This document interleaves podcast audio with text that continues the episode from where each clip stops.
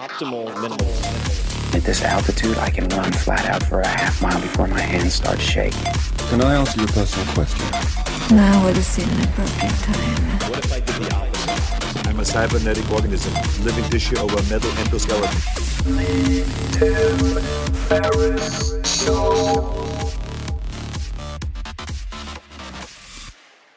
This episode is brought to you by Allform. If you've been listening to this podcast for a while, you've probably heard me talk about Helix Sleep and their mattresses, which I've been using since 2017. I have two of them upstairs from where I'm sitting at this moment. And now Helix has gone beyond the bedroom and started making sofas. They just launched a new company called Allform, A L L F O R M, and they're making premium customizable sofas and chairs shipped right to your door at a fraction of the cost of traditional stores. So I'm sitting in my living room right now, and it's entirely Allform furniture. I've got two chairs, I've got an ottoman, and I have an L sectional couch. And I'll come back to that. You can pick your fabric. They're all spill, stain, and scratch resistant. The sofa color, the color of the legs, the sofa size, the shape to make sure it's perfect for you in your home. Also, Allform arrives in just three to seven days, and you can assemble it all yourself in a few minutes. No tools needed. I was quite astonished by how modular and easy these things fit together, kind of like Lego pieces. They've got armchairs, love seats, all the way up to an eight seat sectional, so there's something for everyone. You can also start small and kind of build on top of it if you wanted to get a smaller couch and then build out on it, which is actually, in a way, what I did because I can turn my L sectional couch into a normal straight couch and then with a separate ottoman in a matter of about 60 seconds. It's pretty rad. So I mentioned I have all of these different things in this room. I used the natural leg finish, which is their lightest color, and I dig it. I mean, I've been using these things hours and hours and hours every single day. So I am using what I am sharing with you guys. And if getting a sofa without trying it in store sounds risky, you don't need to worry. Allform sofas are delivered directly to your home with fast free shipping, and you get 100 days to decide if you want to keep it. That's more than three months, and if you don't love it, they'll pick it up for free and give you a full refund. Your sofa frame also has a forever warranty that's literally forever. So check it out. Take a look. They've got all sorts of cool stuff to choose from. I was skeptical and it actually worked. It worked much better than I could have imagined, and I'm very, very happy. So to find your perfect sofa, check out allform.com slash Tim. That's A-L-L-F-O-R-M dot com slash Tim. Allform is offering 20% off all orders to you, my dear listeners, at allform.com slash Tim. Make sure to use the code Tim at checkout. That's allform.com slash Tim and use code Tim at checkout. This episode is brought to you by LinkedIn Jobs. Small businesses have unique needs. A lot of you know this. I know this. And even with the uncertainty these days, one thing stands unchanged, and that is the importance of having the right people on your team. But hiring can be hard. It can be really expensive if you make mistakes, very painful if you get it wrong. I've certainly had that experience and I'm not eager to repeat it. So I try to do as much upfront screening as possible. When your business is ready to make the next hire, LinkedIn Jobs can help you screen candidates with the hard and soft skills that you're looking for. They'll match your position with qualified members so that you can find the right person quickly. Using LinkedIn's active community of more than 690 million professionals worldwide, LinkedIn Jobs can help you find and hire the right person faster. So, when your business is ready to make that next hire, find the right person with LinkedIn Jobs. You can pay what you want and get the first $50 off. Just visit linkedin.com slash Tim. Again, that's linkedin.com slash Tim to get $50 off your first job post. Terms and conditions apply.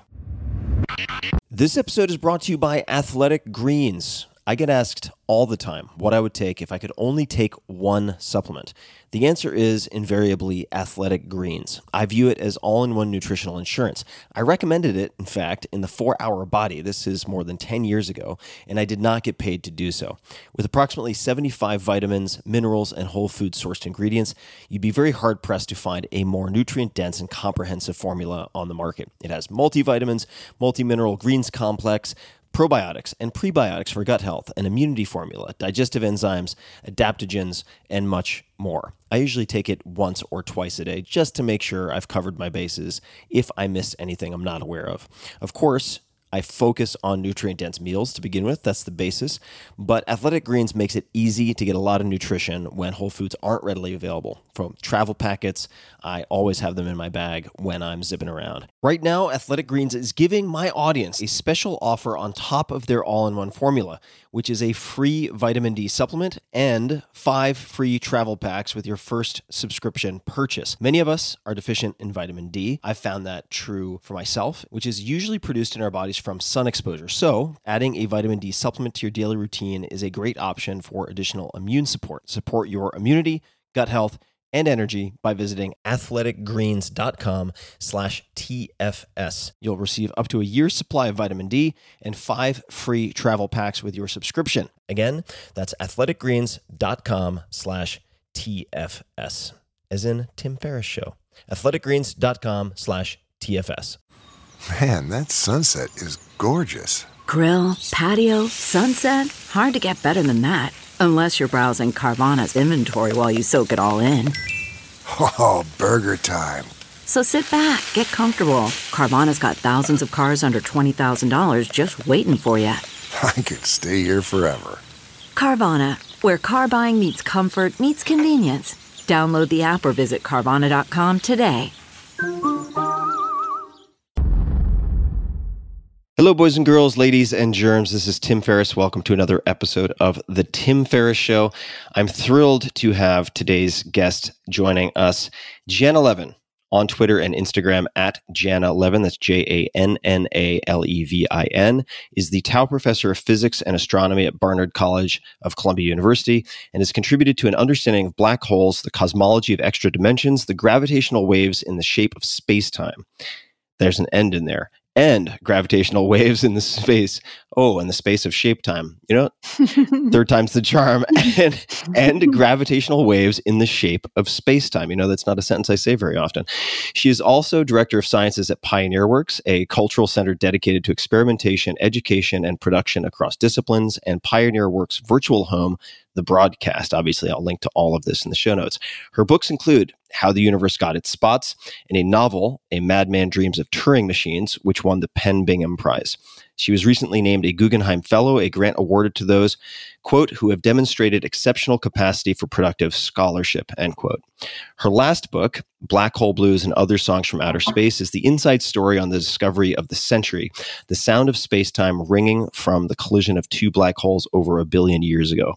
And your timing of publication was just incredible. We might touch on that. Yeah. Her newest book, Black Hole Survival Guide, is scheduled for publication at the end of 2020.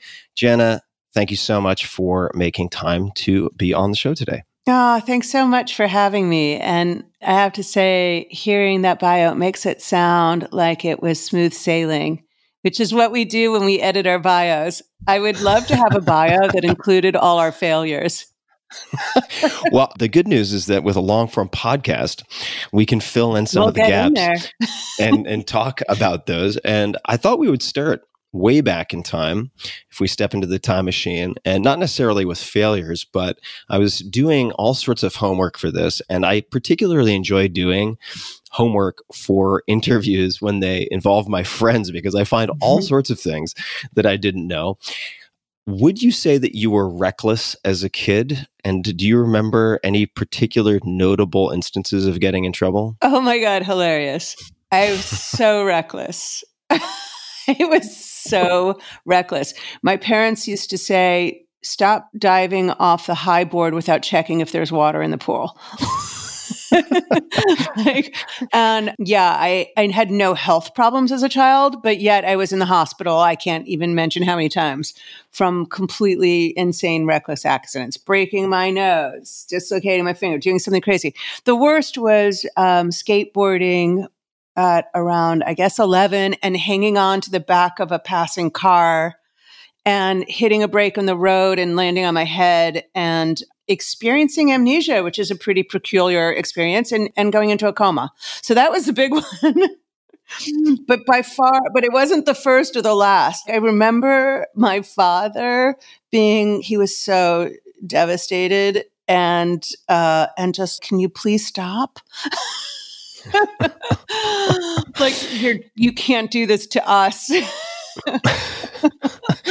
and you've had some self-inflicted wounds yeah and then you've had others that uh, you could certainly share more details about but it Like a perhaps car you could accident? like the car accident. Could you describe this car accident, which I also didn't know about? Yeah. So I really am not known for being risk averse. And so I guess it was my, I was 16 to my 17th birthday uh, night, and I didn't have a driver's license, but driving a friend driving a car, and we were really reckless, and it was a storm, and we we wiped out in the in the water. The puddles hit some grass, ended up hitting kind of a footbridge, but flipping and landing upside down in basically a canal and underwater.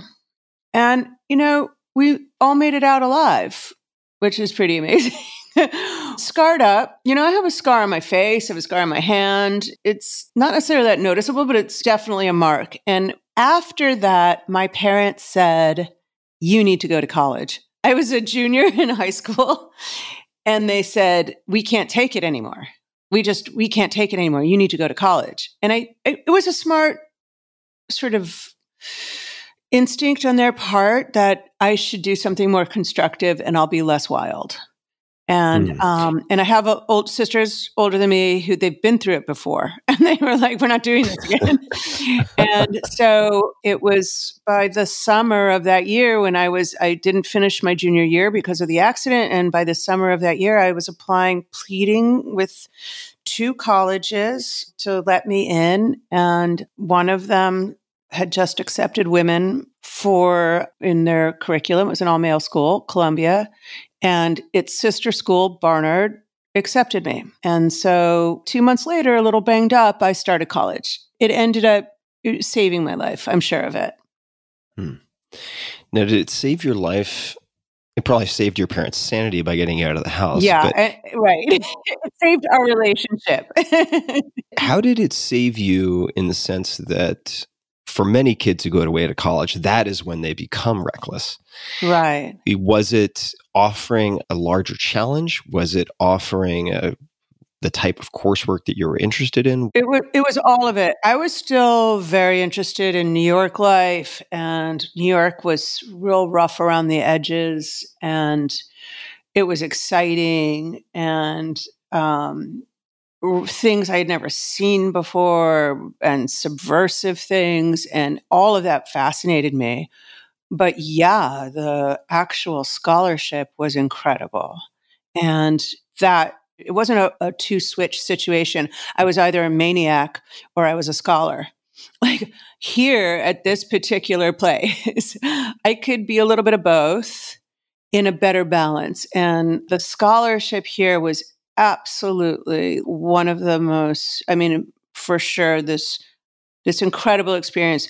Also being that age your mind is voracious and undisciplined but spongy and i loved the intense intellectualism of this place and paired with an absence of a requirement to conform you know, which is a New York City thing or a feminist college thing or, you know, a Columbia University thing.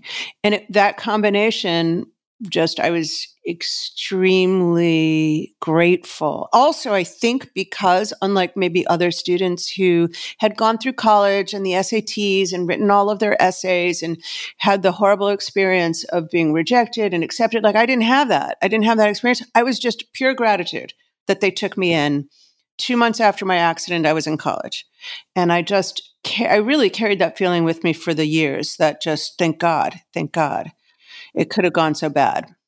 What did you think at that point when you're you're walking into this incredible academic institution off you go to college in your mind what did you think you might be when you grew up so to speak oh so it never crossed my mind science, being a scientist, never crossed my mind when I started here.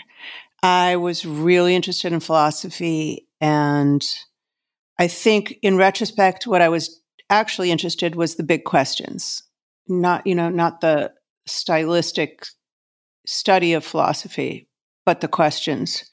But I didn't know that at the time.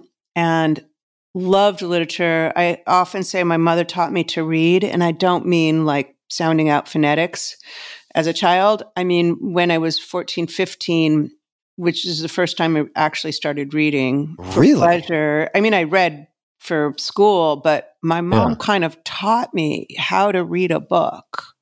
And Hmm. and I rem- a very strong memory. Toni Morrison's Beloved was the first one where she prepared me to slow down and not to show off as a reader, but to be, um, you know, a receiver of this and to slow down and to appreciate the depth of the language. And I absolutely, my mother taught me that. And I remember that so strongly discovering literature. What did the teaching look like? Was it suggesting books to read and then discussing it with her? It didn't feel like teaching at all. It felt like sharing um, something precious to her. So I, my mother's a voracious reader. I remember when I realized we would have bookshelves, and I would pull the first book back and realize they went three deep. and just an absolutely voracious reader and and an excellent reader like an intimate deep perception of layers of stuff that and what i learned also about that was that you can write a book that not everyone has to read at every level and it can be wonderful That's so and- true. yeah and maybe you know not everybody wants it at that level or they want others at that level and not this one all that's fine. You have to reach many levels to have a truly great sculptural construct and and that's what she showed me. And it was hmm. totally it wasn't at all like sit you down i'm schooling you at all. It was very much just sharing like i just read beloved. You have got to read this. You will hmm. not believe what this what toni morrison does in this book. And it was lots of things and a big range. It was philip roth it was eh, hemingway it was whatever. And so and when i when i finally became a voracious reader i had no quality control. I just loved books. I would read crappy things. I would read wonderful things. I would read classics. Like there was no snobbery in it. It was like oh this one's just fun. It was You were an omnivore. Yeah, I became an omnivore. and so I carried that with me and I I never thought I was very intimidated by everything. I was very very intimidated by all of it. I didn't think I would have what it takes to bring to be the creative original in any of those subjects. I came in to be a student. Very Hmm. much so. And philosophy within that discipline, Mhm. uh, if we want to call it discipline, Mhm. And You're. It's looking got at- a real and it is, it structure and a system and rules for sure. rules, and and you're you're asking big questions.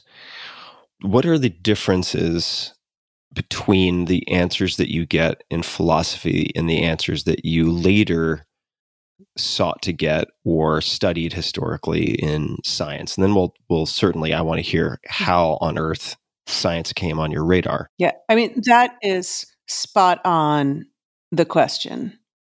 Spot on the question because I enjoyed studying philosophy but I was really frustrated with the fact that and this is the example I often use because it was really a specific example in my experience what Kant meant when he said, it drove me bananas. I was so at the end of it infuriated. I was like, if Kant, who barely left his home village, sealed in his mind the secrets of life, I don't buy that narrative. That's not possible. it must not have been universally true or he chose the wrong methodology for conveying it. And, you know, when, which we'll get to, I think, in this conversation, when Einstein exposed special relativity, what he discovered, nobody, I swear to you, nobody who studies it is going back and saying, what did Einstein mean? And that's an enormous difference. We don't become obsessed with the cult of personality with um, we are obsessed with the cult of personality with Einstein, but not to extract the meaning of what he said. Mhm. Every I can have erased from my mind that Einstein existed as long as nobody erases special relativity from my mind, and I can share it with anybody in the universe. That's a whole other level of discovery and and transcendence. And I don't like things that whose truths are rooted in a single man's mind or a single cultural meme. I want it to be true in Bangladesh. I want it to be true for me in New York. I want it to be true in another galaxy. And that was the shift for me, is when I realized that. I, I love that we're spending some time on this because I studied some philosophy as an undergrad, had to, and enjoyed it because it's full of brain teasers and It's the trolley problem and all sorts of things that are exciting Yeah. and interesting and Yeah. difficult to explore. And you have this subjectivity of interpretation that is really problematic. And you mentioned transcendent, right? And for something to transcend sort of geographical boundaries in a way, it can't be bound to a translation of a word from German to English, let's just say, right? Because you're right. you're arguing over what Kant meant, but you're reading it in English, which is already an abstraction Exactly. from what we would have read, say, whether that's I mean, that's true with a lot of philosophers. So how does science enter the picture? So, I- mean, personally, you mean for me, like, how did it happen? Yeah, for you, It was through philosophy. So, what happened, and just to prep this, we had very rigorous science requirements, which I decided to get over with because I didn't think I had any interest in science. And so, my first year in college, like I went through chemistry and organic chemistry, and I did all those super hardcore subjects. And I remember my chemistry professor pulling me aside and was like, Have you ever considered physics? And I was like, I, but also because I didn't finish high school, I had never had physics or calculus. Like I wasn't that kid who had AP physics and calculus. I didn't finish high school. And so um, I was offended. I, I was literally recoiled and I was like, physicists memorize equations and they build bombs and there's no creativity. And like, I was absolutely insulted. And um and and I was and I and I was also had to do calculus as my math requirement. And there was a similar, they were like, hey, have you ever considered doing some math? And I was like, oh, gasp. And then it really, really funny that that's not how it came because what happened is in a philosophy class where we were arguing about Heidegger, who is a philosopher who's very contentious, but who I really enjoyed. Really enjoyed Heidegger, but more as a word played poetry, you know, mind teaser than like admiration for the individual, which, and there's a lot of that in philosophy, you know, the hero worship. So, anyway, so we're in, I'm in this class, and this young guy comes in to do his job interview to become a professor at Columbia. And he has a PhD in physics. Um, his name is David Albert. He's now a very famous philosopher of science. And he comes in and he's not, in my mind, eh, he's doing philosophy at a totally different way and style. And he starts talking about Einstein and free will and quantum mechanics and determinism. And everyone, even the most obnoxious show offs in those classes, and I'm sure you know what I mean. Oh, I do. everyone got quiet. Hmm. And I thought, wow, I'm not hearing all the bluster I usually hear in this room. And I just was mesmerized. And David Albert's now a friend of mine and a colleague. He got the job and is a Columbia professor. How do you spell his last name? A L B E R T, like the first name. Oh, okay. Albert. Got it. Albert. Mm-hmm. And he had no idea I was sitting in the back of the room all those years ago. And I swear to you, it's what made me have that switch of I don't want to talk about what Kant meant. Nobody's talking about what Einstein meant. We simply have to carry it on from where he gave us the baton. We can we have to keep moving. That's the job. The job isn't to obsess about his personal life and his personal psychology and the phrasing of every word because math is universal. And I had this chilling experience that I cannot even describe. And after that, I basically switched. I was probably a sophomore going into my junior year. And so by a junior in college, I switched my major to astronomy and physics and I took math going crazy, which I always liked math. I always liked math. I just didn't I just didn't know I had any purpose for it. And so I scrambled.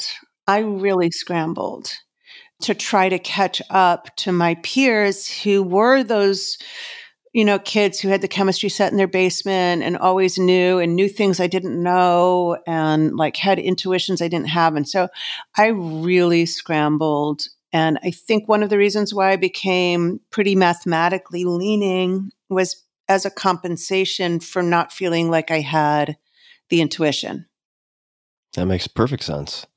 What did the chemistry and math teachers see in you that led them to suggest physics? What did they intuit or sense or see or hear? well, I think, you know, the math classes were very anonymous. They were big classes with calculus. It was very anonymous. I just did really well in calculus.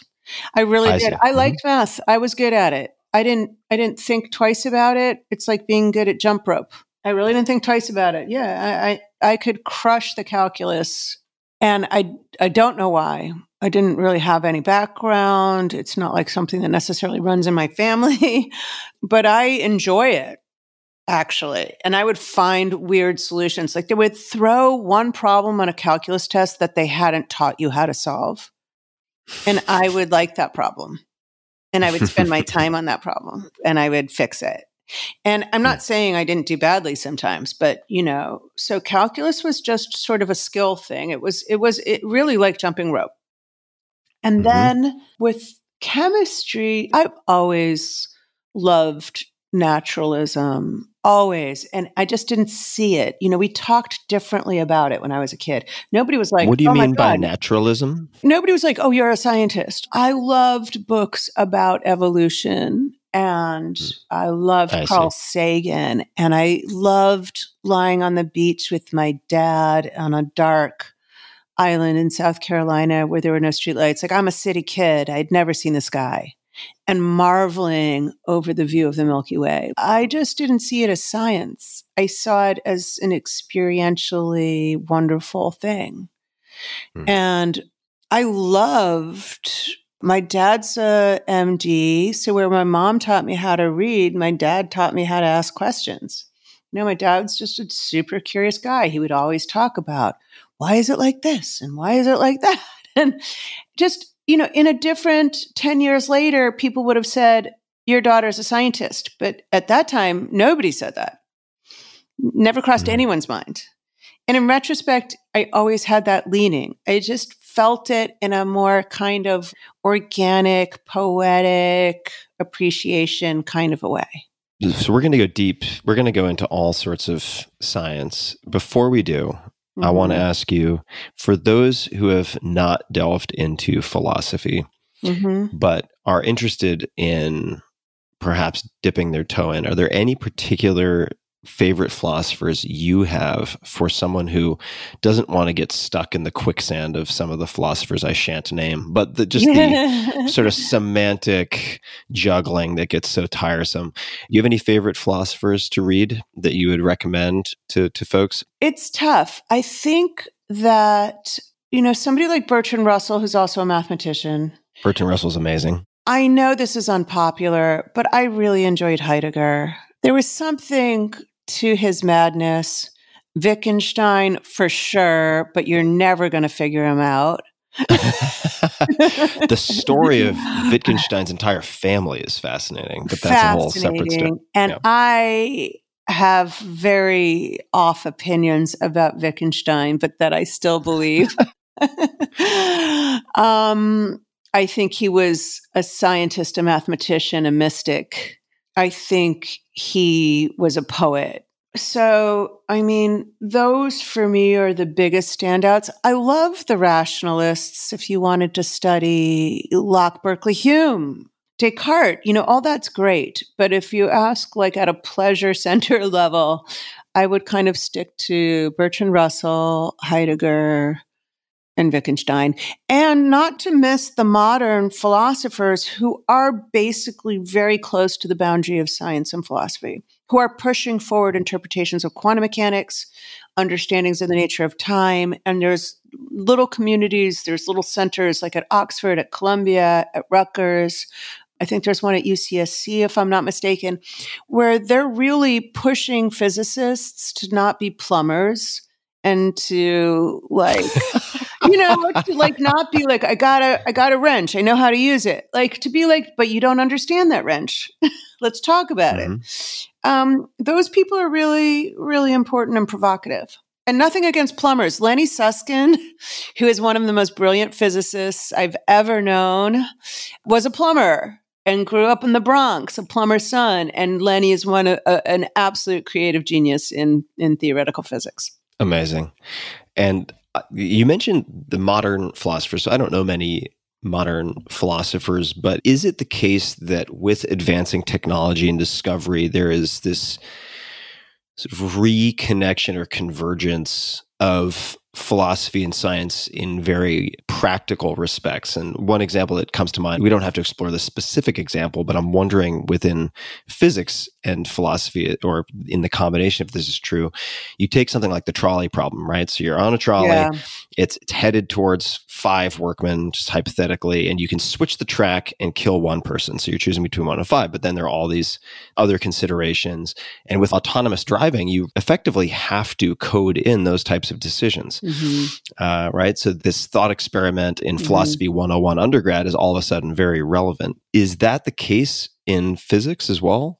I would say that the philosophers are doing, the ones from my perspective, are doing the really provocative, important work, are demanding that physicists acknowledge that they don't understand their most widely accurately tested paradigm in the history of science, namely quantum mechanics. And so it's pretty wild that we build these machines like the Large Hadron Collider in Switzerland and that we discover the Higgs particle, the goddamn particle, which was uh, appropriated as the God particle, but the original title was the goddamn particle. and, you know, is incredibly stunningly accurate. You can build stuff. Like for me, that's like the base level proof that something's true and that we actually do not understand it. And I think that they're right to press us Mm-hmm. that it's not good enough just to build stuff. That if you technically, philosophically, intellectually do not understand something, use it as a guide to tell you what's beyond, what more we could know. And I really think that the philosophers on the interpretation of quantum mechanics, the measurement problem, which is to say, in quantum mechanics, things don't always assume a concrete state. Yet when we measure them, we find them only in a concrete state. Like this kind of what is reality stuff? What is the mm-hmm. role of complex systems? I think they're right to press us on this. And I think that they're making way more progress than the physicists are. And you've spoken to Sean Carroll, and Sean, in no small part, has made me, you know, look at that. And hmm. as a friend and as a colleague and as a scientist, he, you know, he has made me look at that. And I think he's right about that. And Sean and I actually have a long running joke because he was in graduate school at Harvard when I was at MIT. We were very good friends. And I became more and more just calculate, man. It's objective reality. Just do it. Let's discover stuff.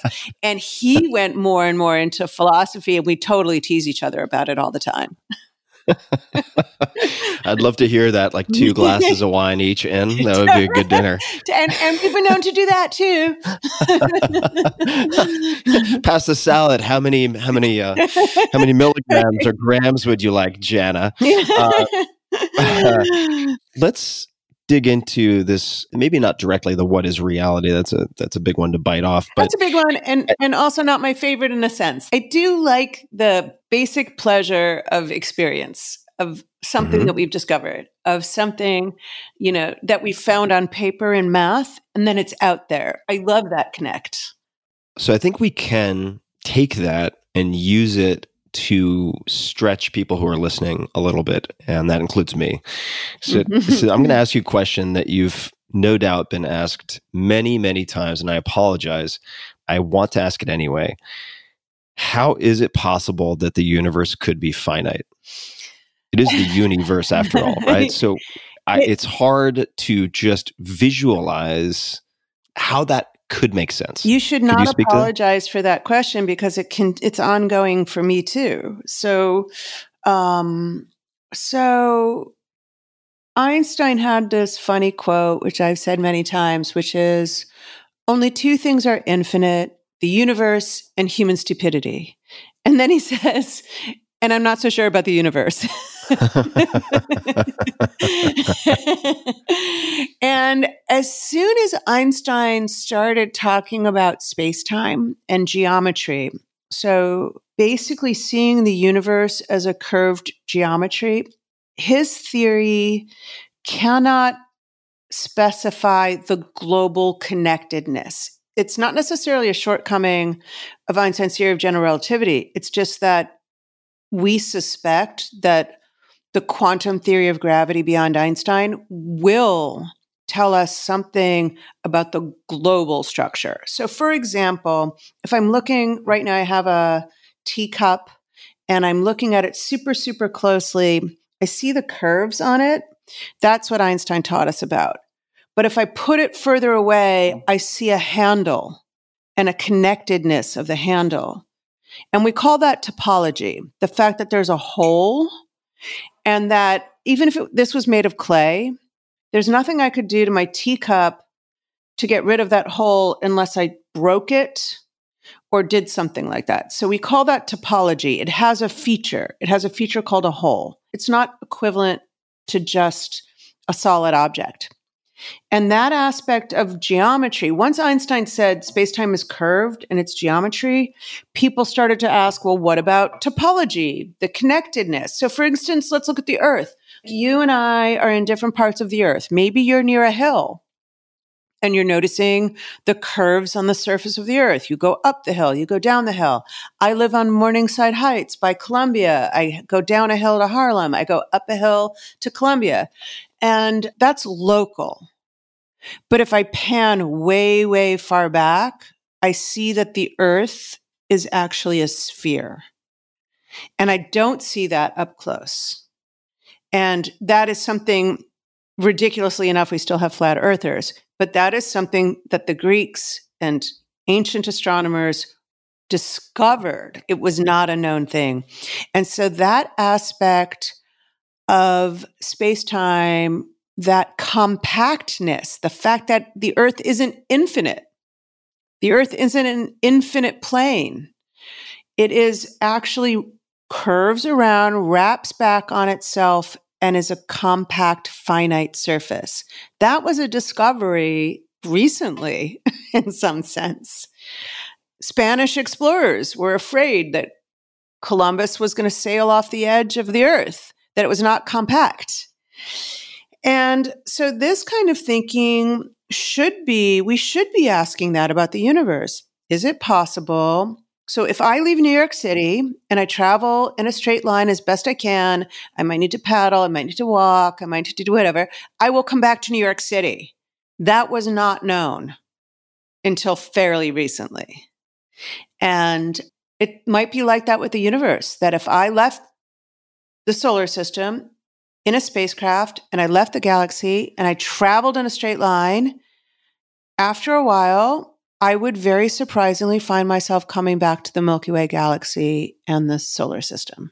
And does that infer? This is going to be a third grade question. I guess they probably wouldn't use infer, but that in my mind, I'm imagining the universe Yeah. as this bubble uh, that is spherical or oblong or something like that. If the universe is expanding or contracting, uh, Yeah, it can be an it- expanding finite surface.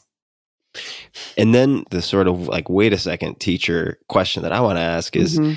and I you see this coming, right? But if it is finite, what's on the outside of it? If that's even Yeah. visually, like sort of visual spatially, the the right way to think about it. I am not going to deny that this is hard for everybody, even even very accredited, you know, experienced mathematicians. This is not an easy concept, but I will tell you there is no requirement for anything on the outside. There's this sort of pat answer that people give, which is there's nothing north of the North Pole. Go more north of the North Pole and you go south. I don't love that answer because I, I understand that intuitively people are saying, yeah, but I could go up.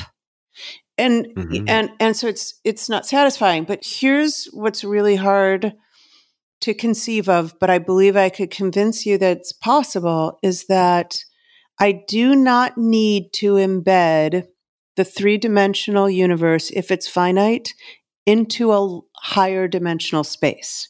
So let's talk about the Earth. The Earth as a surface, forget about the inside, forget about it that it's a solid object. Let's just look at the surface of the Earth. That is two dimensional. All I need to know on the surface of the Earth is east, west, north, south, 2D. That's it. Yep. It lives in 3D, though, which is how, as three dimensional beings, we're able to visualize it. So we're like, yeah, the earth is finite and it's 2D, but there's all this three dimensional stuff that it lives in. And we want to do the same thing with the universe. I want to tell you there's a three dimensional equivalent to the earth that is a sphere. It's a three dimensional sphere. You cannot visualize it and it need not be nested in a higher dimension. And that's where you start to go like, okay. And the, the kind of impact of that is that anything that's space time is part of the universe.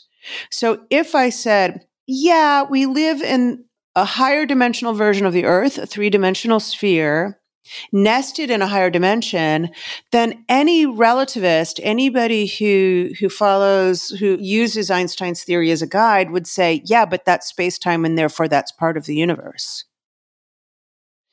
So there's no such thing as as space or time, locations or events that aren't part of the universe. All that would mean was that we unnecessarily lived in four dimensions. So here's another example that I think is going to make this a little bit more manageable. If you look at, let's look at a video game. Let's look at Pac Man, which just turned 40 or something. All right, like now that. we're, now we're speaking my language. All right, here we go. Pac Man just showed up on my video feed. You know how Pac Man goes off the right side of the frame and comes in the left side of the frame? Yes, And you know how you can go out the top of the frame and come in the bottom of the frame? yes. Pac Man lives on a two dimensional donut that is not embedded in a higher dimensional space. That's it. There's no higher dimensional space. He lives in a flat two dimensional world. So it is independent. hmm Is that what you mean by not I embedded mean, in a there's no dimensional space? requirement, like in the video game rules, he exits the right side, he enters the left side. He Mhm. goes out the top, he enters the bottom. I don't actually know if he can go out the top or on the left and right side, but we'll we'll extrapolate. That means that what topologists would call that is a donut, that it has the shape of a donut. He's continuously going around in one direction and he can continuously go around in the other direction. Mhm. But that donut does not live in a higher dimensional space. It lives happily in 2D. On your 2D flat screen, that's the whole story mathematically. He goes out one side, he comes in the other. He goes out the top, he comes in the bottom. And and if you see that and you start to think like, okay, wow, that's a weird computer rule, but computer rules are only reflecting mathematical rules and the universe could obey the same rules. I go out to the right side of the universe, I come in the left side. I go out Hmm. the top of the universe, I come in the bottom. There is no need for that to live in another space. Hmm. That's it. I could do that in three dimensions. I could go forward and come in the back, and that's it. It's a three dimensional space. It does not live in a higher dimension. It is just connected in a mathematical way that looks like a crazy donut if you embedded it in a higher dimensional space, but it does not need to live in the higher dimensional space any more than your game Pac Man looks like a donut to you. So I, I we can have a moment of silence if you want. Yeah, no, I'm letting my neurons uh, recover for a second, but I I think you could sell. This is this is where my head goes, just to just to show you how, just so, so so you can lose any shred of uh, respect you might have for me. I was thinking you could sell a lot of T-shirts that would say that donut does not what was it does not exist in a higher dimensional space. Exactly. Uh, but Pac-Man is a donut that Uh, doesn't live in a higher dimensional space. I mean, there you go. we are limited by our experience. We're three dimensional beings. We understand that the Earth is a compact two dimensional surface that lives in a higher three dimensional space. What we have trouble with is the idea that there could be a compact two dimensional surface that does not live Yeah. in a higher dimensional space. So the way that I've probably very stupidly thought about this, this is speaking as a non-scientist, non-physicist. I never did take calculus because I had a really, I was actually pretty good at math, and I had a very sort of abusive math teacher in sophomore year of high school, and I just said, "Fuck it, I'm out." It's crazy that was- how that- impactful that was- that is. Yeah, my brother had a great teacher, and now he has a PhD in statistics. So it's it you, just have, goes to you show clearly you. have a very logical mind. Like that's a lot of what you access. when I'm not upset, yeah, when I'm not upset, my logic falls to pieces when I'm upset. But uh, but I try.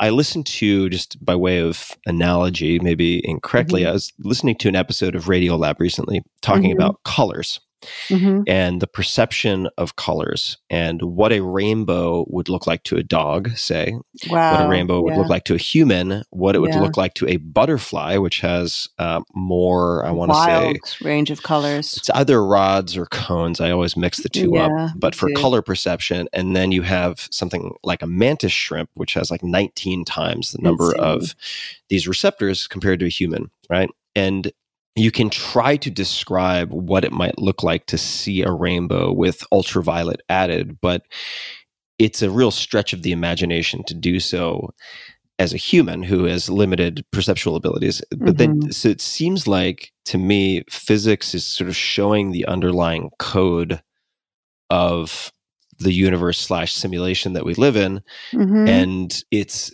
allowing you to see the shape and form perhaps of things that you cannot perceive uh, yeah. as a human I, I don't know if that's accurate but that's Uh, it's totally accurate. I would say that I discover stuff through math that is so counterintuitive that I really wrestle with it, which is why I love math because it's telling me stuff that I can't see.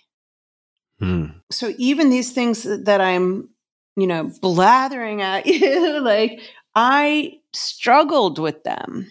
I struggled with these ideas because we're really reliant on intuition that we can see and perceive a curved surface in a higher dimensional space or you know we can we always have to go down a dimension the math i follow and trust believe me i cannot visualize a three-dimensional sphere nested in a higher dimension. It's not available to my mind or anybody else's.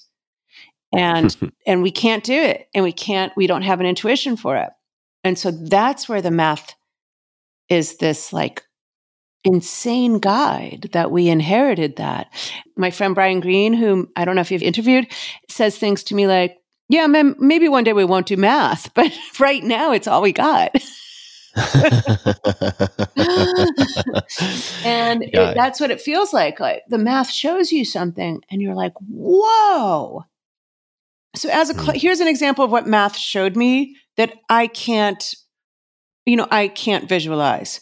So if suppose you had two interconnected rings in three dimensions okay there's nothing you could do to separate them. Two steel welded, interconnected rings, loosely connected. There's nothing you can do to break them apart unless you cut the steel, right? hmm If you lived in four dimensions spatially, you could actually lift them apart no problem. Wait, say that one more time if you lived in four dimensions, you could take these steel welded rings that are totally locked and interconnected that could not be separated without a chainsaw. Mhm. In four dimensions, you can separate them without breaking them. yeah And here's the here's the analogy that helps with it but it's still just, you'll never be able to see it. I can't see it. No mathematician can see it either. But in two dimensions, we can see it. Suppose I had a big steel ring surrounding a small steel ring in two dimensions, and they could never come off the plane. They could never come off the table. There is nothing I could do to get the small one outside of the big one, but cut the big one.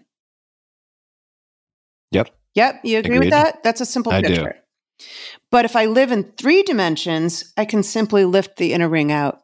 Mm-hmm. And Yep. and that's what four dimensions allow you to do with the interconnected links. And it's really hard to see. That's wild. It's wild. It's a formal mathematical proof. Just a quick thanks to our sponsors, and then we're right back to the show. First up, LinkedIn Jobs. When your business is ready to make the next hire, find the right person with LinkedIn Jobs. Using LinkedIn's active community of more than 690 million professionals worldwide, LinkedIn Jobs can help you find the right person faster. You can pay what you want and get the first $50 off. Just visit linkedin.com slash Tim. Again, that's linkedin.com slash Tim to get $50 off of your first job post. Terms and conditions apply. Second and last, Allform from the creators of Helix Sleep. Allform makes premium, customizable sofas and chairs shipped right to your door at a fraction of the cost of traditional stores. To find your perfect sofa, check out allform.com slash Tim. Allform is offering 20% off all orders to you, my dear listeners, at allform.com slash Tim. That's allform, A-L-L-F-O-R-M dot com slash Tim.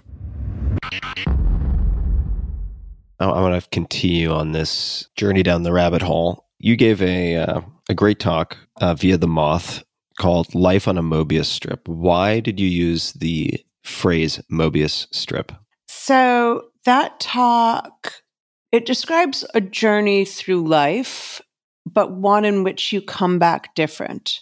So really technically mathematically different. So if I take a left-handed glove and or let's start with a right-handed glove because most of us are right-handed and I go around I travel around a strip. Just literally imagine a cylinder. It comes back right-handed. If you take that same glove on a trip around a Mobius strip, which has a twist in it, your right handed glove comes back left handed. And it is fundamentally different. Yeah, it's so and weird.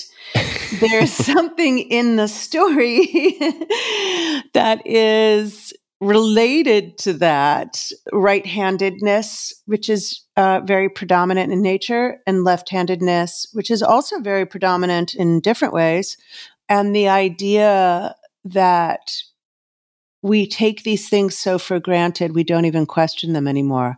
Why is your heart on the left side of your body? Why is mine on the left side of my body? What is the asymmetry that is for almost every single person on the planet? There's an asymmetry that we all have.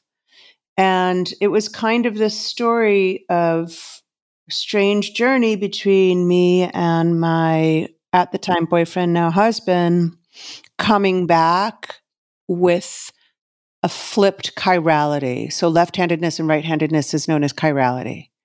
Going on a very peculiar journey and coming back with a different chirality, like fundamentally different. And I don't know if you want me to do the spoiler of the end of the story. You know, I think I really want you to. I, Okay. I, su- I, su- I I suggest mind. people. I suggest people listen to the talk, and we'll link to it in the show notes. yeah. But it's, It's you got. I feel like you got to do it. It is Yeah. extreme. So my son, um, his heart is on the right side of his body, and all of his organs are mirror reversed. And I, the fact that it happened to me of all people was pretty strange. um, and and you know, just so people aren't alarmed, the placement of his organs are totally healthy. There's nothing wrong with having. He's literally a mirror image of most of us. And there's nothing unhealthy about the organ placement. It's just extravagantly rare. And it was sort of, I felt like it was this, it's also an incredibly rare genetic condition. You know, my husband is an Anglo Irish musician from an incredibly tough, brutal part of working class Manchester. And, you know, I'm a sort of like kid from Chicago who had everything. and it was like the odds of us both having the resonance of that. Ex- it's extremely rare. Um, genetic condition and going on this very peculiar journey together and uh, creating this exceptional child um, who is a mirror image as though he was taken on a trip around a Mobius strip. And so, so that was the Moth story. and we'll link to that, everybody. Uh, tim, tim.blog forward slash podcast, and, and you'll be able to find uh, Janna, obviously, and, and see all the links. I want to touch on one when more. We, sorry to interrupt you, too, but this is what we started with. That was something I was going to tell nobody or everybody. And I told yeah, nobody. Okay. I mean, I had some of my dearest lifelong friends. I didn't say a word about it. And I think the anxiety was that people would find it so peculiar that they would treat him as sickly and his organ placement as healthy. It's just exceptionally strange. And so we hid it for years. We just, and, and I think when I told that Moth story, 2011, um, 2012, maybe he was 20, 2011. Yeah. He was 11 and by then, we felt so confident in his health and that he would not perceive himself as sickly and that other people wouldn't project on him. Like if you tell that about a child, about a baby, people become overly precious. And it's something I really don't like. I really don't like when kids are treated like glass. And so it was this kind of dark secret that Warren and I went to great lengths to keep him healthy, to see doctors, to go to zillions of experts, to travel across the country, to have him participate in studies, but told none of our friends. And that was the tell nobody or everybody. When the moth asked me to do it, I felt ready at about that point in time to make it a work, like a piece and work on constructing it and work on the levels of it as I would a book. And even though it was only a 50 minute story. And my son only heard it a couple of years ago. Oh, no kidding. Yeah. Wild. And uh, wild is the that's my that's my exclamation of the, of the conversation. It seems. yeah. yeah. And we, cause we didn't want him to be overwrought about, like, we didn't want him to feel sickly because we believed he wouldn't be. But it's a, such a rare condition, and a, not everyone does well with that condition. It's so rare. We got off really lucky, but it was really important to us that he feel strong and healthy and uh, not have a consciousness of a sick kid. So tell no one or everybody, and mm-hmm. and you you followed that when we were talking before recording, and I'm paraphrasing here, but it's either silence or art, right? Some, something oh, yeah. along those lines, exactly. And two questions: How did you feel after giving the talk? And then number two, have you taken other types of internal pressure or angst or emotion and turned that into art as a way of release or for other reasons? I mean, those are both, I think, really valuable questions. I do a lot of public speaking about science and I have a I have a pretty personal tone. You know, my first book is pretty autobiographical and personal and intimate. So it's not like I'm afraid of that. But I was terrified of giving the moth talk. It's so funny I, I'm on stage all the time. I don't get nervous. Like you could wake me up in the middle of the night and I'd be like, yeah, black holes and blah, blah. Um, but for this part of it was that I was telling this story for the first time that I had, that I had kept to myself for over a decade. And part of it was that I was with exceptional company. It was the World Science Festival, and Eric Lander spoke about the Human Genome Project and using DNA evidence to release prisoners who were wrongly incarcerated. Huge. Eric Lander's huge. A guy who was doing hand transplant surgeries for Marines and people in Iraq. Like I was, and then, and it culminated with a Nobel Prize winning Holocaust surviving chemist No pressure. and me. and and they were like, Janna, talk about your boyfriend. so, so it was really, it was really not an easy uh, assignment, right? Yeah, definitely going off And, piece there. um, Yeah. I was absolutely like, oh my God, a Holocaust surviving Nobel Prize winning chemist. And I'm going to talk about my boyfriend. so I really worked on that piece. Um, it was only, I only had a couple of weeks to do it, but it's one of the only times I can remember having to walk around the city block a couple of times to cool off. I begged them to let me go first because my anxiety level was so high. And, and, but once I got on stage, I was like, I'm in it. I got this. yeah, you were cool as a cucumber. I was cool as a very relaxed. So funny. It just was. It was like a switch was thrown, and I was like, Back in the game. This. And to your second question, Oh wait, well, well, before Oh, we get to my second yeah. question, afterwards, so you've finally shared this secret with the Mhm. entire whole of men and womankind. How did you feel? Were you just was it was it were you just blank? Were you elated? Were you relieved? What what what were you feeling at at uh, I think in the I hours was, post? I think I was elated because it didn't come out as, uh, oh, I'm revealing the pain in my heart. It, it came out to me, and I don't know if anyone else felt this way, but it came out to me as a sculpture that I worked on and I felt really good about. And that I controlled my nerves and I got on stage. And when I get on stage and it's good, I feel like this, it's because of this like sort of love vibe from the audience. And the Moth is such a wonderful venue. Like they're so fantastic. And their audience just is on your side.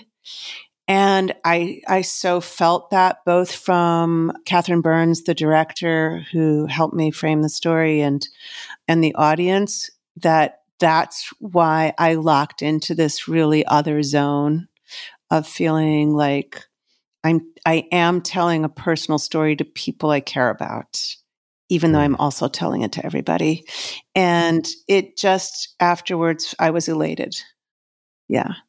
And you used the word sculpture, being proud of the sculpture you'd made. I mean, you architected it, right? You had the Mhm. book ending of the chirality. It's it's well done. I mean, you put a lot of time into it and effort. It's very clear. I appreciate that. And I do that in writing. Like for me, writing is sculpture.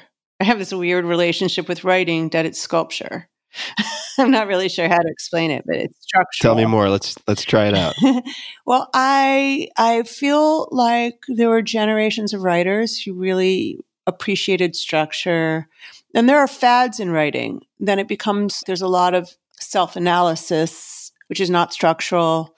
And there's a lot of different styles of writing. And I always really resonated with things that had layers. And I work really hard on structure. I, I lay out drawings on a board and I work, think really hard about modules and elements and, um, and I hope it doesn't show, right? I don't want you to read it that way, but I want it to be there. And one of the conversations I had with a friend recently was like, he's like, Janna, nobody's going to notice that, you know, one of our writers had a grammatical error. And I was like, but they will. They might not they might not quote the rule that he misused the subjective tense, but they'll feel it. they'll notice it in a really subtle way. And that's why great writers are respected by tons of people who are not great writers. Like I respect writers who far exceed my abilities because I recognize something that they're doing, not intellectually, but emotionally. It's a felt sense. It's yeah. a felt sense. And and so I hmm. feel that about structure. If you really really work on structure, you challenge yourself, you break some bad habits, you don't allow yourself to be self-indulgent. And so yeah, I really do think of them like architecturally. Do you have any particular writers who stand out to you for structure? Oh man, I'm such a fiction fan. I mean, there's this book. I teach a class at the college where I haven't taught in a while, which is called Science and Literature. And it is basically a collection of books that have all just seared me. One of them, for instance, is Kazuo Ishiguro's Never Let Me Go. And he won the Nobel Prize a few years ago. And that is one of his least popular books. And it's spectacular. Um, it's about cloning. And it's a very personal, intimate book. How he took this utterly abstract concept and made it completely small and intimate. And it's stunning. It's an incredible book. And he writes it in a female first person flawlessly. It's just, just, un, I mean, it's just a, it's partly a, just a display of, of unbelievable talent, but it's Yeah, just an incredible book. Virtuosity, thank you. And, um, but there's a lot of books like that that I really love. There's an a, a book that's been around for quite a long time, Don DeLillo's White Noise, which is also not a, one of his most famous books, and is hilarious and brilliant and incredible. And it's uh, kind of about this small college town professor and maybe a chemical spill, and you're not quite sure what it is. And it is absolutely hilarious and incredibly clever. I have so many of these. I'm not going to go through all of them, but I'm, I'm going to list one more, which is Yes, Cormac please. McCarthy's The Road, which Mm. I don't think anybody would look at as a science book. It's a totally apocalyptic book, and I think people would just see it as an apocalyptic dystopia. But there is, to me, it's a science, a conceptual book. You know, it has it has that core, and it's unlike any book he's ever written in a lot of ways because he can be a very kind of Faulknerian, florid writer, and this is lean as hell, brutal, and there's no where, what, who, when, or how. No character has a name. You don't know where they are. Whatever the apocalyptic event is, it's not named. I mean, it's just unbelievable. I read that book literally in cabs by streetlight. I read it in less than 24 hours. I was possessed by it. And my own book, um, uh, the Turing Machines book, was in press at the same time that, that that I was reading that book. It was at the press, and we have the same editor from Knopf, Dan Frank, who's just an extraordinary editor. And I called Dan, and he literally had to talk me off like the windowsill. you were just like, stop the presses, stop the was. presses. I was like, pulpit, pulpit. and Dan was so great. He literally talked me in from the windowsill. Oh wow. Um, yeah, I know that feeling. so, like- and he didn't bullshit me. He didn't be like, your book says Gordon McCarthy. He was like, look at him. He's 77. Look at what he went through. Like, he really gave me respect to not treat me like a child. And, and that's the only Good reason why I came in back into the living room. yeah, you knew you knew you weren't being pandered I to. was not being right manhandled or kid handled or whatever the expression is. uh, have you read any of Ted Chiang's short stories? C H I A N G. I do know Ted Chiang's short stories. I believe, and um, this is maybe I should be embarrassed to admit this. I believe I have a collection of short stories in my audio book that I haven't gotten to. I highly recommend for people listening if you if you want. I think really structurally interesting and also scientifically mind bending Mhm. short stories. Ted Chiang, C H I N G. His most recent collection is Exhalation, which I thought could not possibly equal his previous collection, and it maybe surpassed it. Mhm. They're just so Wow. incredible. And for, for those people who saw Arrival, which is, I think, an incredibly good movie Yeah. exploring the impact of language and orthography, meaning writing systems, on thought and how you perceive reality Mhm. in the context of alien contact, right? Extraterrestrial contact. Uh, that was based on one of his short stories. And it's, he's really got kind an of has- incredible range. I didn't mean to interrupt, but he kind of has a Borgesian like vision, you know, Oh, like totally. Borges. Yeah, absolutely. Like, Yep. But I think what you're pointing to, so a lot of people ask me about sci fi, and I'm not a rabid sci fi fan. I enjoy it, but that's not. I think the reason why I select the authors I select is because they don't usually write about science. And Mhm. when they turn to it, they turn to it with the care, like Chiang, the care and emotion and intimacy that they would to absolutely any other subject. Totally agree. And I have to ask if you have read any of, well, I'll just say that I. I recommend to people listening if they haven't, if they're interested in this type of nerdy uh, writing structure exploration, which I think is more broadly speaking an exploration of thought and structured thought. That draft number four by John McPhee uh, is definitely worth Oh, taking a look at. I've not read It's- it. It's it's worth the read. It's very nerdy. It's based on a seminar that I don't believe he teaches anymore at Princeton called the, the Literature of Fact. And I'm a little obsessed with John McPhee. yeah, me too.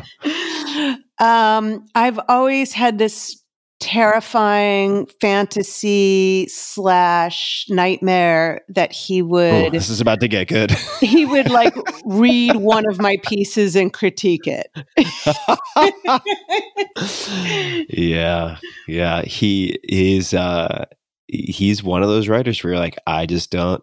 I can't do this. I his skill, his technical finesse and and prowess and skill is something that I really do admire. And it's what we were talking about. You don't have to have that skill to recognize the skill definitely. and and to experience the pleasure of the gift of somebody giving that to you. And uh, you know, he's known as a terror when he edits people.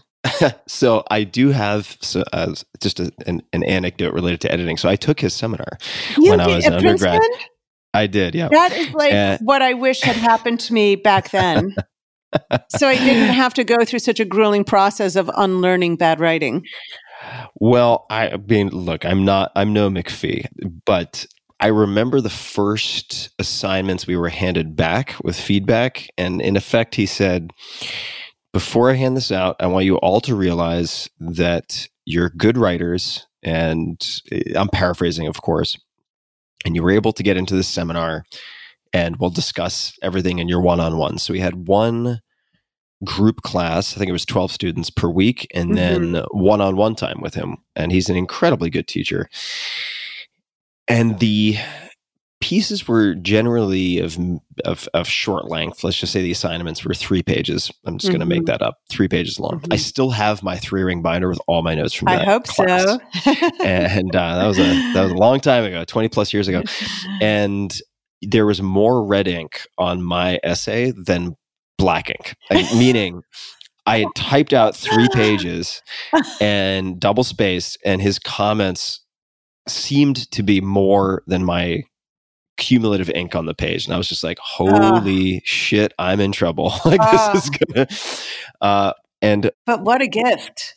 what a gift. And uh, one thing that and this this will really underscore the reason i recommend people read good books and even consider studying writing is that you get better at thinking. So he pulled out so much fat and just useless drivel True. and redundancy from my writing that my grades in all of my other classes had a sharp uptick Wow. and Uh-huh. his class took up a lot of energy. So it wasn't that I had extra slack in the system. I think it was because my thinking became tighter.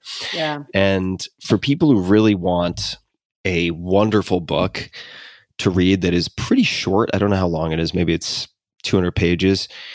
John McPhee wrote a book called Levels of the Game. And if you want an idea of how structure, what, what it means to structure a book in a really elegant, interesting way, Mm. this is a book that is structured around his description of the semifinal match at the 1968 U.S. Open Championship, Oh my God. played between uh, Clark Graebner, I think it is, and Arthur Ashe. Mhm. So this is this is an entire book based on Mhm. ostensibly one tennis match, but that's the that's the framework, and then Yeah. the way that he then manipulates that and Yeah. architects it Yeah. is just incredible. And I'm not a tennis player, so it tells you a lot Oh, that I was just gripped. So this is one of those books. Like you and the road that I just carried around with Yeah. me and I read it every every open moment Mhm. to finish. That's a recommendation And, and so, folks. so the other person who broke my heart when he died was David Foster Wallace, hmm who can write about things I have exactly zero interest in and grip me. Um, the Illinois State Fair, Consider the Lobster. Um, Consider the lobster. Everyone should read that. like, what do I care about lobsters in Maine? Not my world. Um, the Oxford English Dictionary. And every one of those essays is loaded with unbelievable insights. And, you know, I, I don't know if he ever studied with John McPhee. I don't think he did, but but I sort of think of him as sort of the wild maverick version of John McPhee. Oh, definitely the wilder and Yeah. uh, totally maverick, maverick. egotistical, like completely different person. But my Yeah. other story about John McPhee is I did a talk at Princeton a couple years ago, like a panel talk about writing with some colleagues. And I'm not going to name the person who said this to me, but he's a very accomplished writer and he studied with John McPhee as you did. And he said that as a grown man, accomplished, you know, writer in everywhere, major, made his career, went back to John, shared one of his pieces with him, and John like edited it. and he said he was in tears. in tears. it was covered with red. Oh. and he and he was you know and yet everything was on the nose yeah, you're um, like, eh, nailed it. Nailed, nailed it. it If people don't want to read an entire book like draft number four yeah about writing, there is a series of interviews that John McPhee, for those people wondering how it's spelled, M C P H E E, did with Mhm. the Paris Review in a series they do called The Art of Nonfiction. So if you search The Art of Nonfiction, John McPhee, uh, I may have actually put it on my blog. I think I got permission to Mhm. republish it because it was so good. yeah So people can but i look for think that on you're Tim right he's the virtuoso of nonfiction Yeah, you're really remarkable. This is going to be a total left turn, but let's but do a I'll- left turn But but, I'll- but I'm going to go left. yeah eh, uh, I, am gonna um, yeah I'm gonna I'm gonna go back to thoughts of chirality. Yeah. This isn't directly related to chirality necessarily, but Mhm. I texted you not too long ago, and I'm, embarrassed to say that I, I haven't actually made much headway because I became enamored of a separate novel called Little Big that I uh, we can talk about another time. I can talk Okay. for Yeah. hours about it, but Mhm. I texted you about Carlo Rovelli oh yeah Eh, uh-huh. and specifically because I was looking at a book he wrote about time and our misconceptions like, you were of time or at conceptions. seven brief lessons it was a different one It was a different one. Mhm. Yeah, Seven Brief Lessons. Uh, there's another, I think it's called The Order of Time, something like Mhm. that. yeah And I, I have it. I'm planning on reading it. So this isn't a question about Carlos specifically. It's yeah. it's about time. And I'm wondering if there are any because humans experience time as this linear progression, right? Mhm. Or sands falling to the bottom of the hourglass Mhm. in this finite life that we have. But yeah, how do you think about time or what are certain realizations or conclusions about time that might seem very strange or counterintuitive Yeah. So let's start in the concrete, the things that we know are true. There are forms of time travel that we absolutely know are possible. I can travel to the forward of your time. I can't travel to the forward of mine, but I can travel to the forward of yours. So, for instance, if I decide to travel near the speed of light to go to Andromeda, a nearby galaxy, and come back traveling very near the speed of light, I might have experienced, I, as close as I get to the speed of light, I will experience as little passage of time as imaginable. But let's just say it's a few months for me. For you, gosh, Andromeda is 2.5 million light years away. It would have, 2.5 million years would have passed. So It's a long time. shame to say, despite all of your fantastic protein powders, yeah. Unless I, am. I would be pretty confident that I would Yeah. come back to the grief of not finding you here. And, and not America, and maybe not any human beings. Maybe human beings would be extinct. And so I can travel to the forward of your time, but I, I haven't yet figured out how to travel to the forward of mine. To me, I would have had a few months. My clock would have ticked slowly. My milk would have lasted as long as I expected. My thoughts would process on the time scale I'm comfortable with. I would not notice anything but ordinary time. And um, and that's a fact that that is true. We experimentally measure that. We experimentally detect that. We know that that's a fact.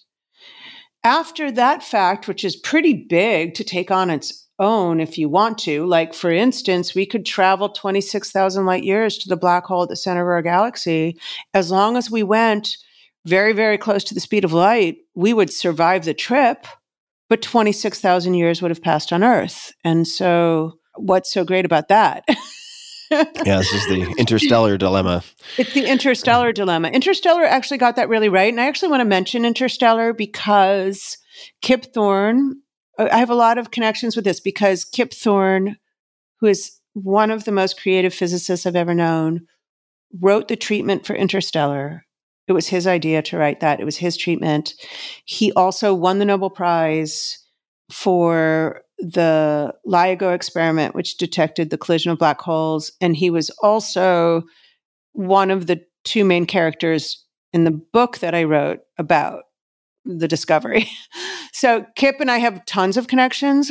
And also, I consider him a wonderful friend. And he was one of the only people when I was completely unknown and kind of waffling and nobody liked my work. I was working on stuff that nobody respected or thought was good. He was the only person who pulled me into his office and said, I'm really curious about what you're doing. This is odd and interesting. And I was a nobody. And so, so Kip looms large in my life in a lot of ways, and therefore interstellar. Also, the moth story that we talked about, I've sold the film rights to that with Lynda Obst and Nick Wexler attached, who are the Lynda is the same person who produced, who helped Kip make Interstellar. So there's we're we're Wow, all in a big soup. We're all in a big soup.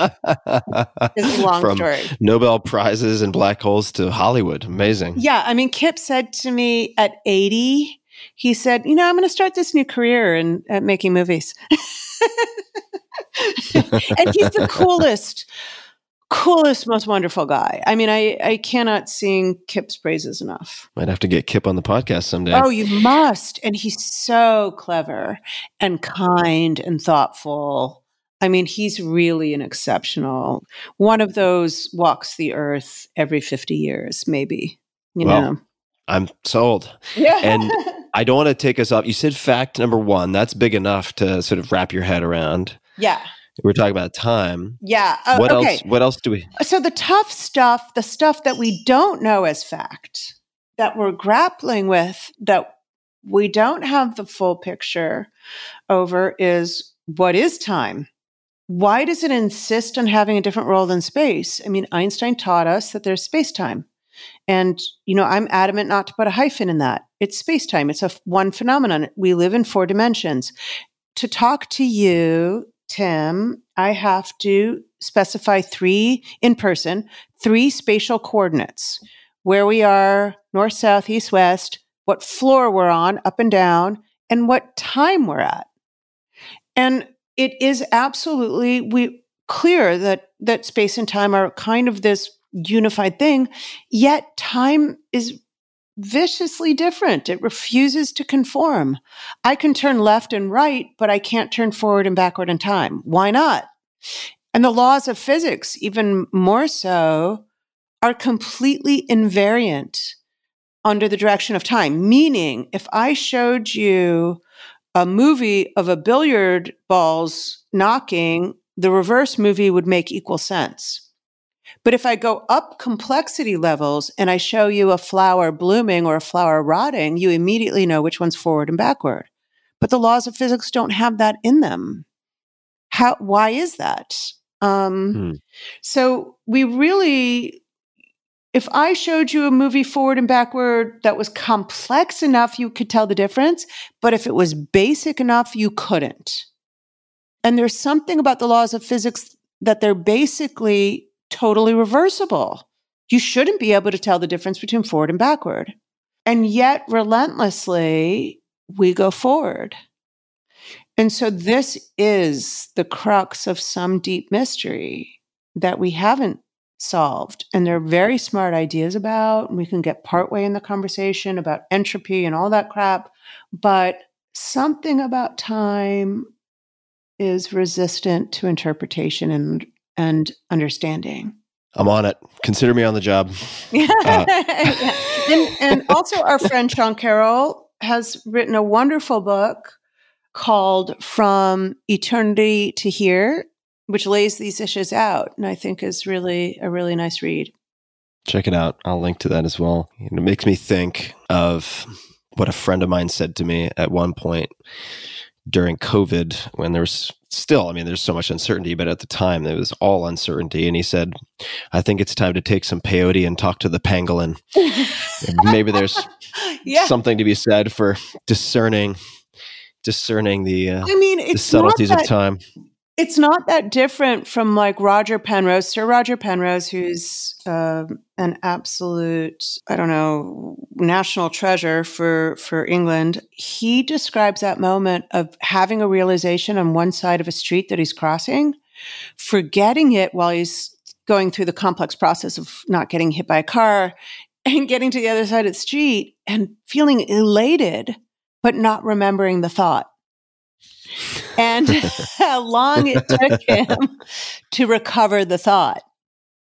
Um, and I think that that's something, in a sense, that we're skirting around when we're talking about film and storytelling and the structure of books and art, is that sometimes we need those other fertile grounds even if it confuses us for a second, even if we remember the direct A to B logic of the thought, that becomes a kind of a fertile ground for when we recover that thought for it to actually be able to implant in a bigger way or something. Um, I don't want to over push metaphors, but I do. Oh, think you're in, you're in good company for that. yeah, I do think there's a sense that sometimes when you lose your train of thought, when you come back to it, you found a, a better way to boost it and Mhm. expand.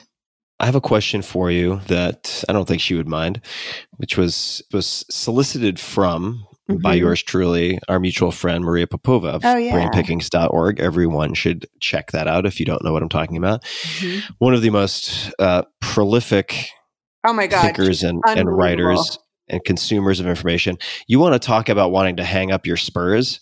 Yeah. English is not even her native language. I mean, She's come on. It's just, I don't get it. I mean, oh my God. It's really like sometimes I'm just like, But she's okay, I. I, I give up. Yeah, I give up. well, uh, amazing, amazing woman. And she's part of what, I mean, it's true. She's Bulgarian. English is not her first language. She has the lightest, lightest accent, but her command of English is beyond basically anyone else's. Yeah, it's outrageous. it's it's really yeah. it's really something else. Yeah. And so this was uh, I, I was texting with her asking uh, about any topics or Mhm. questions that she thought could be fertile to explore. Mhm. And and and this is one of the things that she, that she sent me. Uh, you might want to ask her about the tension. I think mostly a creative tension, but sometimes a troubling human tension between living with a mind that deals with such vast and remote skills of space and time. She jokes that she isn't interested in anything that took place less than 500 billion years ago That's true. with, with with so much abstract mathematics, which is what theoretical physics is, yet living in a body more to the here and now, to the human, political, and biological realities that we're living with. Now, number one, I just want to point out this is a casual text. That's Maria. Oh my God. Oh so my God. for fuck's sake, I mean, I just want to give up, retire. Uh, but but but this is this is a question I'd love to explore because uh, one of the, the the things that you alluded to in your moth talk was that thinking of these vast scales and periods of time in some way make your day-to-day grievances and problems seem very trivial right or Mhm. put them in perspective uh, so could you speak to that to the tension between this Yeah. vast macro longitudinal picture and then the the day-to-day Yeah, I can, but it's not such an easy package. I mean, I am absolutely as vulnerable to anybody else, um, to the stress of quarantine, not grooming oneself, and not, not- my hair is wild, not socializing, and missing your friend like uh, that doesn't it doesn't it's not a panacea. It doesn't it doesn't make me not miss those things or not struggle with those things.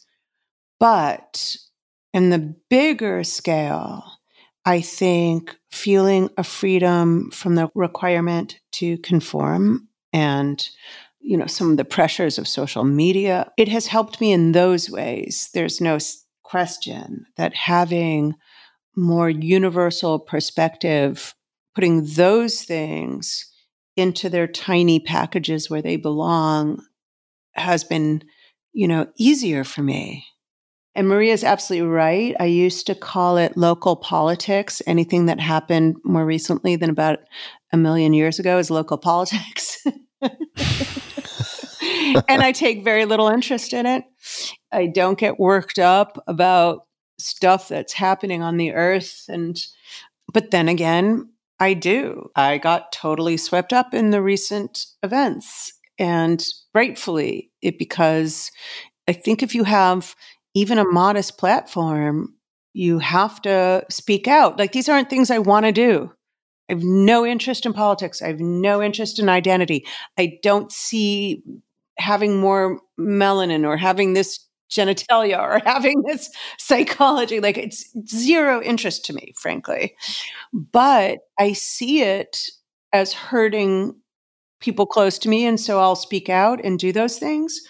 But yeah, I find solace in a very far horizon view. Understanding, even though I'm kind of a brutal atheist, understanding having a sense of meaning and connectedness to the universe because I realize we are progeny of this universe. We are direct descendants of the Big Bang. We are direct descendants of the generation of stars that made carbon and oxygen. We are direct descendants of neutron stars colliding and providing us with gold, which is actually this insane monetary thing that we exchange with no understanding that the absolute only place that came from was the collision of two dead stars somewhere else in the universe that threw it our way. That gives me such a good, warm, fuzzy sense of meaning that I don't need to turn to fairies and fantasies. you can leave that to me i'll take that part But, you know, that's why I love it. That's why I love it. It doesn't there there used to be this and I think it's fading, but this kind of 1950s attitude um murdering to dissect. I mean, most scientists are looking for meaning. And Brian Greene's recent book is all about search for meaning.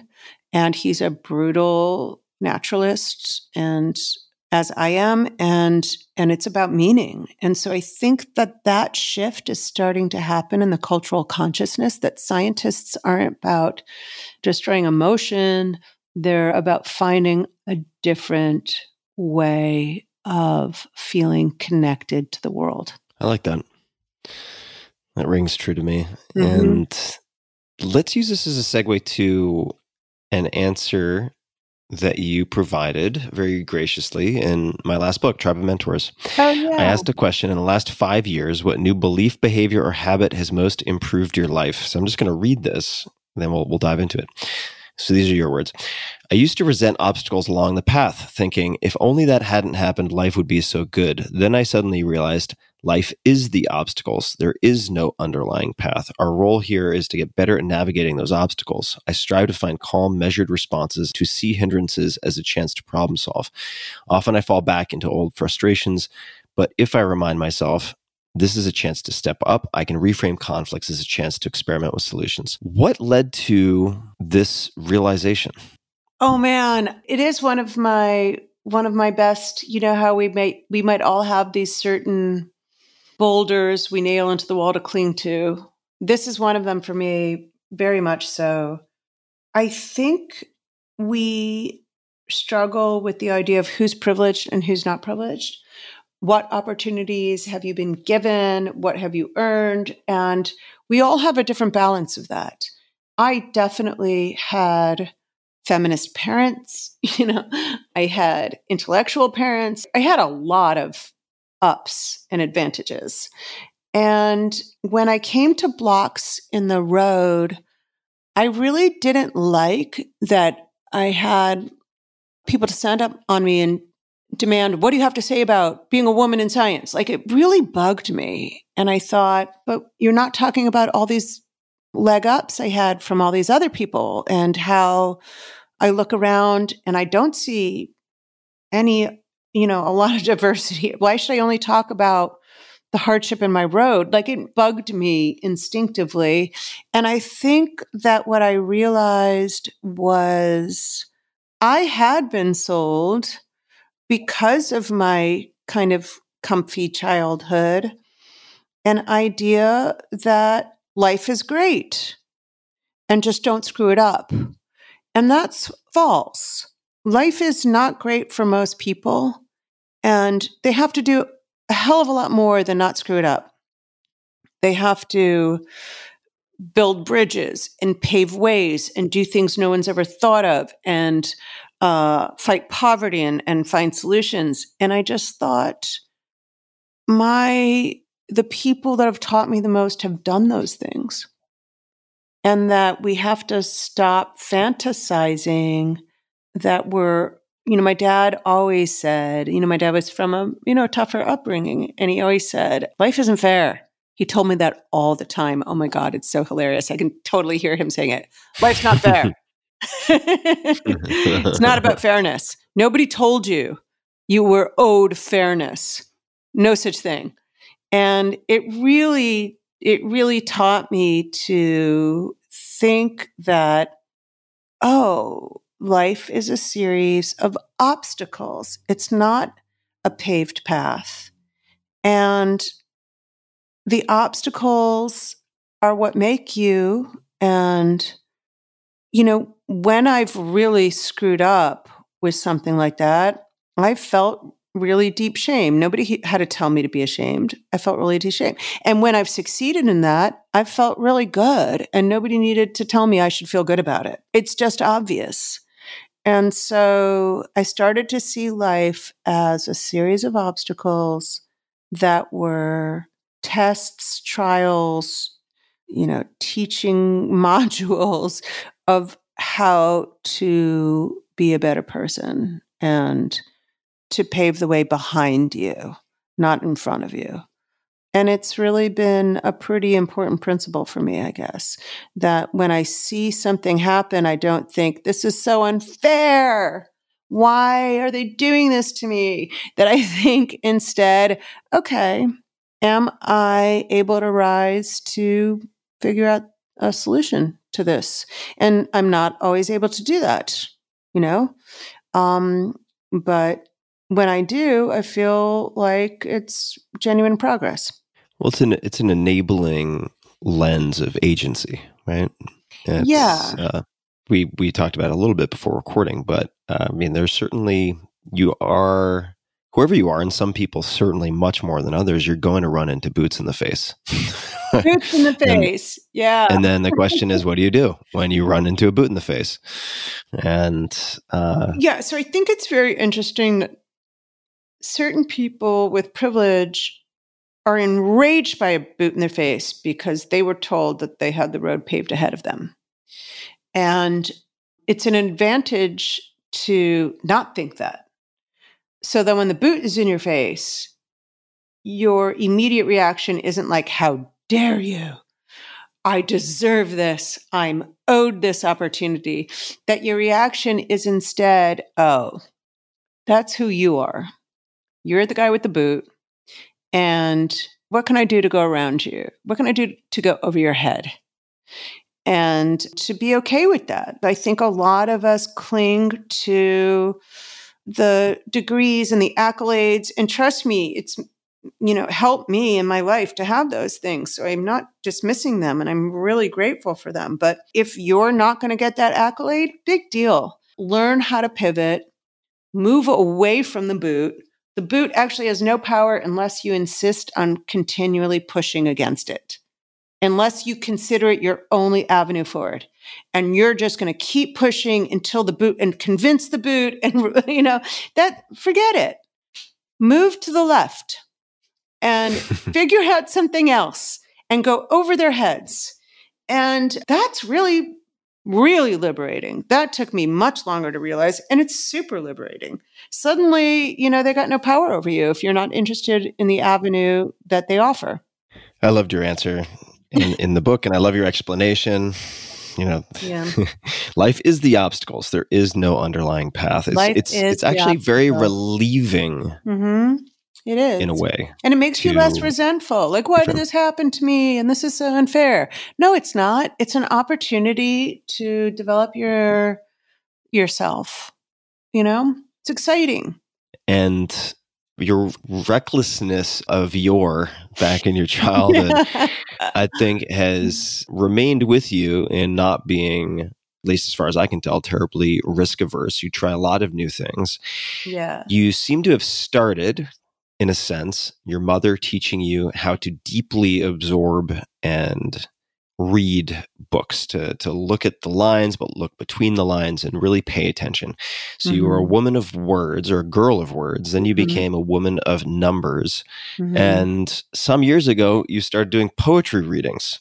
And some of them have been incredibly popular. So you found your way back to words. Not that you ever completely left. Obviously, you've Yeah. you've you've done a lot of writing. And I, I'd love to just explore this through the example of one, and that is a brave and startling truth. This is from the 2018 Universe in Verse. This is a poetry reading that has gone effectively viral. I mean, Yeah. it, as as far Go as such things go viral, Yeah. as far as such things go viral, Mhm. why poetry reading and why this particular poem? Well, I want to be totally clear about this. I am a prose writer. I have zero foray into poetry. I like poetic prose, but I like prose. It was absolutely uh, my friendship with Maria. And Maria and I both were kids who said things like, I don't like poetry or I'm not interested in poetry. And Maria has Maria said that? Yeah. And Holy she has moly. this wonderful story that she tells about her friend Emily Levine, who's a petite older woman who slapped her hands on the coffee table in the, the coffee shop they were in, stood herself up and began reciting poetry as an act of outrage that Maria said she wasn't interested in poetry. I feel like that's the right approach with Maria. That sounds like a good totally. tactic. Yeah. and obviously now Maria is the ambassador. Um, she runs the single most popular poetry series in the country, the world, really. And it came out of our collaboration. It's about the universe, but it's absolutely 100% Maria. Um, and so she similarly forced me in, in a less public way than Emily Levine did to her, but forced me to start to look deeper into poetry. And um, and so, as a brilliant curator, which is really what Maria is, she's a brilliant essayist and curator, and she's a brilliant reader. Um, she found poems for me and um, curated them for me. And a brave and startling truth was like the the the thing about that one was like bef- I kept crying every time I read it at home.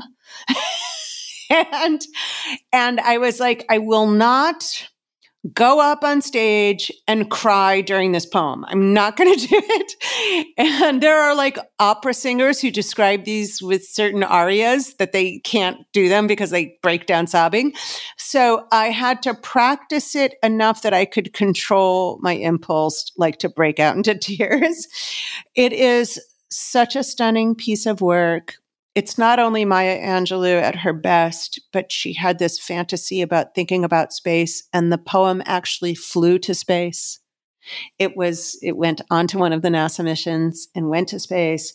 And it's like what we're talking about structurally and all these levels, it has all these levels the relationship with Maria, the friendship with Emily Levine, the like Maya Angelou that uh, flew to space on NASA. And I finally rehearsed it so that I only choked up a little bit. What was it that choked you up? And I mean, it's a beautiful poem. I encourage everybody to listen to it or read it, certainly. And, and I'll link to everything. But mm-hmm. what was it was there was there one thing about it or any particular not- aspect? No, exactly. Good question. Because it's not one thing. It's um, the buildup. It's the buildup. It's the layers. Um, we are not devils or divines. It's not maudlin or saccharine. Um, she describes our ugliness as human beings, and and then says um, I mean, basically, the essence of the concept of the brave and startling truth is that we realize that it's us. And she doesn't do it in a saccharine or sentimental way. She describes us as devils and the ugliness of the human spirit to build up to that kind of epiphany that when we go out into space, it's like Earthrise, you know, the picture of the Earth rising above the lunar surface, taking taken by one of the um, Apollo missions. We are out there in space, and then we turn around and we look at ourselves. And it's just Angelou's salt of the earth, despite all odds um, belief in the human spirit. Yeah. It's a it's a wonderful piece. It it's really an is absolutely wonderful. It's a wonderful piece, and you are so fun to talk to. I Oh, I'm, man, uh, Tim. s- And we also have fun in person, which not everybody knows. I so That's true. we overlap here and there, sometimes on purpose, sometimes by accident, but it's always such a pleasure.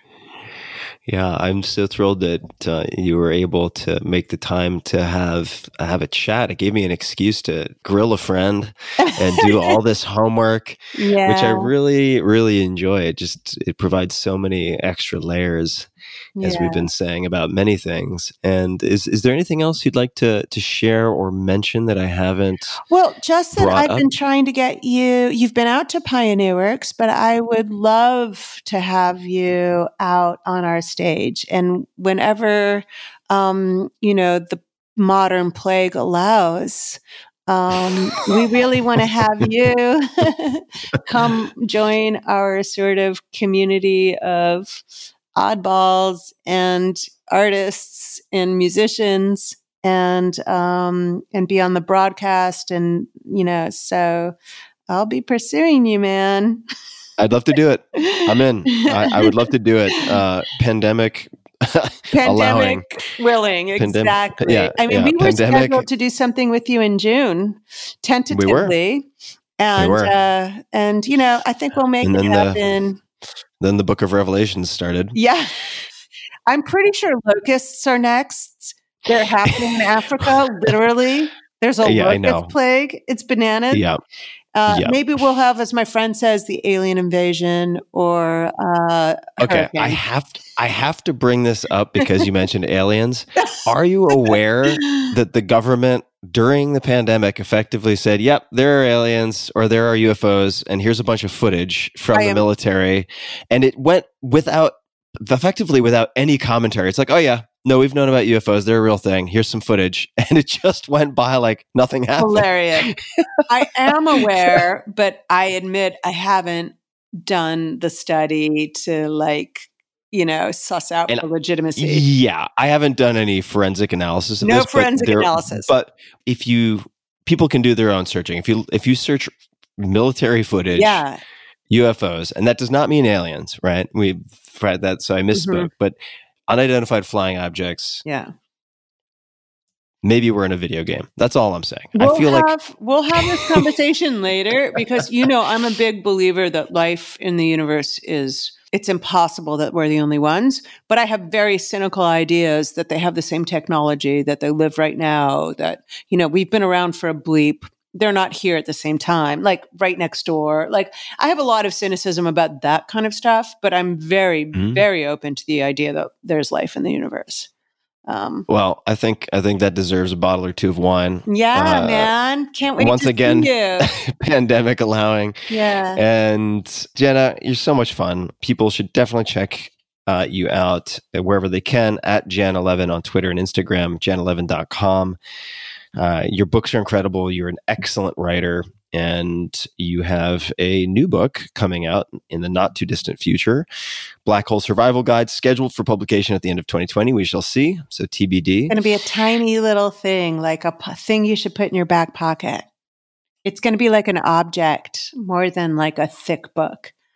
Um, I like that And idea. it, it's Lia Halloran, the artist Lia Halloran, did these like gorgeous paintings for it. So it's going to be really like an object. Can't wait to see it. I can't wait. And uh, we are recording this on a Friday, hmm and I want to let you get to your weekend. Uh, mentioning wine has got me thinking about some wine. I know I'm about to go get some wine. and once again, thanks for making the time. This has been so much fun. Thanks, Tim. Such a pleasure. Miss you. I miss you too. And to everybody listening, thank you for tuning in. And uh, we will link to everything, all of the things that we brought up. We'll have links to them in the show notes as usual. Just go to tim.blog forward slash podcast, or you can just go to tim.blog really and search Janna, J N N A, and it'll all pop right up. And uh, until next time, thanks for tuning in. Hey guys, this is Tim again. Just a few more things before you take off. Number one, this is Five Bullet Friday. Do you want to get a short email from me? Would you enjoy getting a short email from me every Friday that provides a little morsel of fun before the weekend? And Five Bullet Friday is a very short email where I share the coolest things I've found or that I've been pondering over the week. That could include favorite new albums that I've discovered, it could include gizmos and gadgets and all sorts of weird shit that I've somehow dug up in the uh, the world of the esoteric as I do. It could include favorite articles that I've read and that I've shared with my close friends, for instance. And it's very short. It's just a little tiny bite of goodness before you head off for the weekend. So if you want to receive that, check it out. Just go to 4hourworkweek.com. That's 4hourworkweek.com, all spelled out, and just drop in your email, and you will get the very next one. And if you sign up, I hope you enjoy it. This episode is brought to you by LinkedIn Jobs. Small businesses have unique needs. A lot of you know this. I know this. And even with the uncertainty these days, one thing stands unchanged, and that is the importance of having the right people on your team. But hiring can be hard. It can be really expensive if you make mistakes, very painful if you get it wrong. I've certainly had that experience and I'm not eager to repeat it, so I try to do as much upfront screening as possible. When your business is ready to make the next hire, LinkedIn Jobs can help you screen candidates with the hard and soft skills that you're looking for. They'll match your position with qualified members so that you can find the right person quickly. Using LinkedIn's active community of more than 690 million professionals worldwide, LinkedIn Jobs can help you find and hire the right person faster. So, when your business is ready to make that next hire, find the right person with LinkedIn Jobs. You can pay what you want and get the first $50 off. Just visit linkedin.com slash Tim. Again, that's linkedin.com slash Tim to get $50 off your first job post. Terms and conditions apply.